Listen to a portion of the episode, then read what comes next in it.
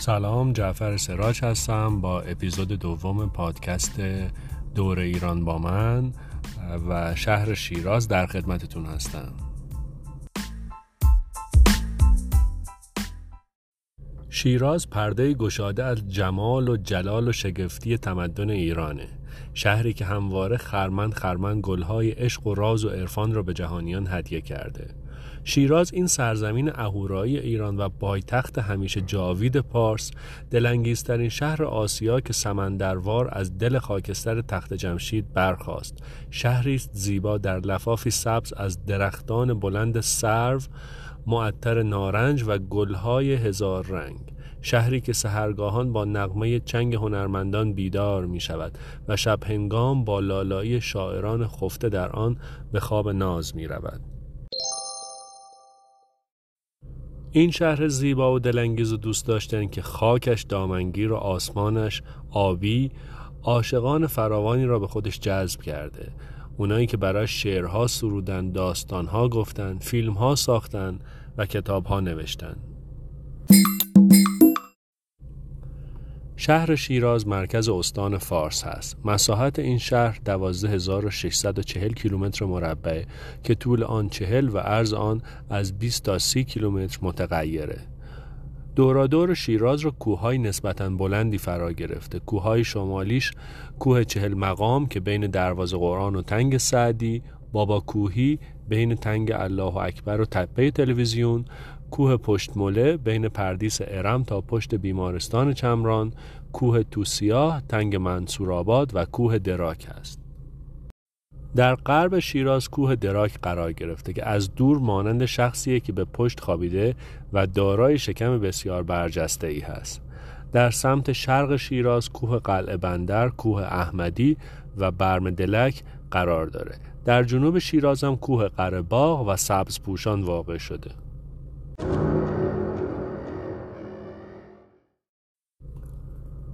در جلگه شیراز دو تا رودخانه وجود داره. اول رودخونه خشک که از داخل شهر میگذره و آبهای زمستانی رو تخلیه کرده و به دریاچه مهارلو می‌بره و در قدیم این رودخونه خورم دره هم بهش می‌گفتن. دومین رودخونه هم رودخونه قرباغه که از جنوب شهر شیراز میگذره و از طریق پلفسا بازم به دریاچه مهارلو میریزه.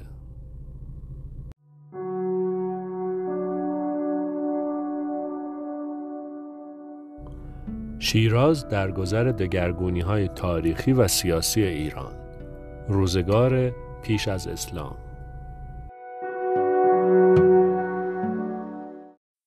اینکه پیشینه تاریخی شیراز به روزگاران پیش از اسلام برمیگرده یا اینکه این شهر پس از اسلام پدید اومده نکته که تاریخ نگاران درباره اون دیدگاه یکسانی ندارند برخی با تکیه بر اشاراتی از اینجا و اونجا شیراز رو شهری می‌دونن که پیش از اسلام رونق و آبادی داشته و برخی بنا به روایاتی نخستین سنگبنای شیراز را مربوط به روزگار محمد ابن یوسف سقفی یکی از فرمان روایان دوره اسلامی می‌دونن و موجودیت تاریخی اون رو در پیش از اسلام نمیپذیرند.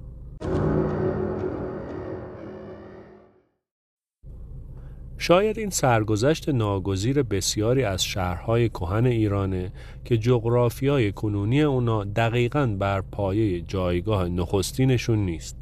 بلکه حوادث روزگار بنای نخستین آنها را در هم کوبیده و بازماندگان اون شهرها پس از فرو نشستن فتنه های بنیانکن از نو به ساختن و آباد کردن شهری پرداختند که هرچند یک سره بر جای پیشین بنا نشده اما از جغرافیای اجتماعی و فرهنگی اون نیز دور نیفتاده و مایه های از هستی فرهنگی و اجتماعی نخستین همچنان در اون شهرها برجا هست. بازجست پیشینه تاریخی شیراز به ویرانه هایی در جنوب شرقی شهر کنونی شیراز برمیگرده که امروزه قصر ابو نصر خونده میشه. هیئت علمی حفاری موزه متروپولین که در سالهای 1312 و 1313 هجری خورشیدی در ویرانه های قصر ابو نصر کاوش می کردن، پاره سکه و ظروف اشیاء مربوط به دوره های سلوکیان، اشکانیان و ساسانیان به دست میارند که همه حاکی از وجود و اهمیت این شهر در آن دوران هست.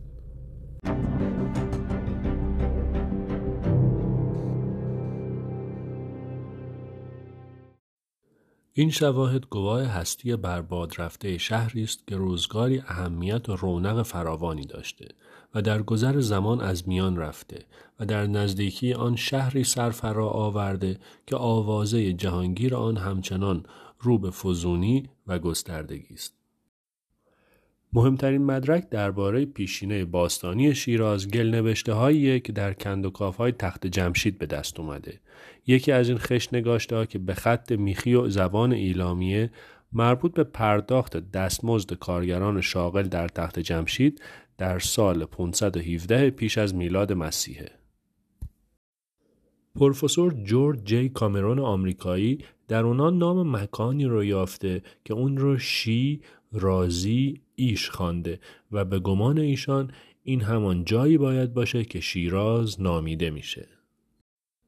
بر پایه این خشت نوشته مشخص شد که شیراز در زمان هخامنشیان دایر و کارگران و صنعتگران هنرمند اون در ساخت تخت جمشید همکاری داشتند.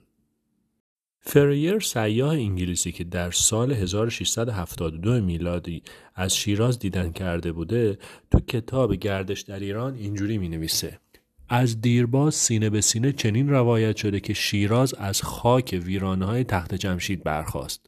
گروهی دیگه تاریخ بنیادش رو تا عهد کوروش برمیگردونن ولی احتمال راستی این پندار که کوروش این شهر رو به یادگار خودش ساخت بسی اندکتر از این گمانه که فرض کنیم مردم که دل بر خاطره اون مرد بسته بودن همین که تخت جمشید با خاک یکسان شد این شهر رو به افتخارش به پا کردند. حالا جالبه که جیل لسترنج شرقشناس و معلف کتاب سرزمین های خلافت شرقی اظهار عقیده دیگه ای کرده. گفته که شیراز پایتخت فارس را اعراب بنیاد نهادند و در زمان حمله مسلمانان بر این کشور در عهد عمر ابن خطاب خلیفه دوم جایگاه کنونی این شهر لشکرگاه آن زمان سپاهیانی بود که با محاصره قلعه استخر رفته بودند.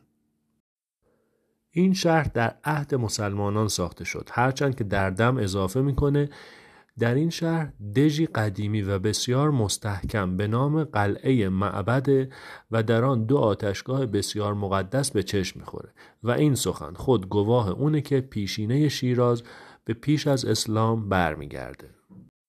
حالا اگر بخوام راجع به قلعه معبد یا قلعه بندر براتون بگم یکی از مدارک معتبریه که پیشینه شیراز را به زمان هخامنشیان نسبت میده.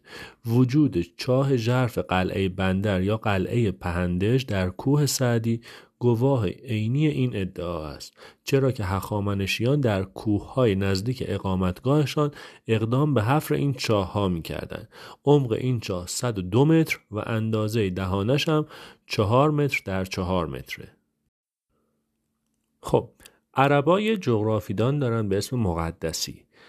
نظریه‌ای که داده اینجوریه. میگه که شیراز اهمیت و برتری خود را به عنوان یک شهر مدیون موقعیت مرکزیشه و چنین گمان میره که این شهر از مرزهای ایالت فارس در چهار جهت اصلی تنها 60 فرسنگ فاصله داره. حال آنکه از چهار گوشه آن بیش از 80 فرسنگ دور نیست. یه نفر دیگه به اسم یاقوت هموی این شهر رو به معده شیر مانند کرده. به خاطر اینکه سیل کالا از هر گوشه در اون سرازیر بوده. گمان مورد پسند آن گروه از کسانی که معتقدند نام شیراز از کلمه شیر گرفته شده. و اما مجله یغما تو شماره خرداد سال 1338 درباره واژه شیراز اینجوری گفته. شیر به معنی شهر که همان واژه خشتر باشد و راز در زبان اوستایی رازا در پهلوی و فارسی راز به معنی اسرار و انزوا شهر راز. یک راه بر حسب اصول دستوری حذف شده و شهراز و شیراز گردیده یعنی جای نگهداری اسناد سلطنتی و کتابخونه. بنابراین می‌تونیم اینجوری فکر کنیم که در روزگار پیش از اسلام شهرک ها، روستاها، آبادی ها و دژهایی در این جلگه گسترده حاصلخیز و خوش آب و هوا وجود داشتند که به تدریج گسترش پیدا کردند تا اینکه با ورود اسلام این شهر شکل اساسی دیگه ای پیدا می‌کنه.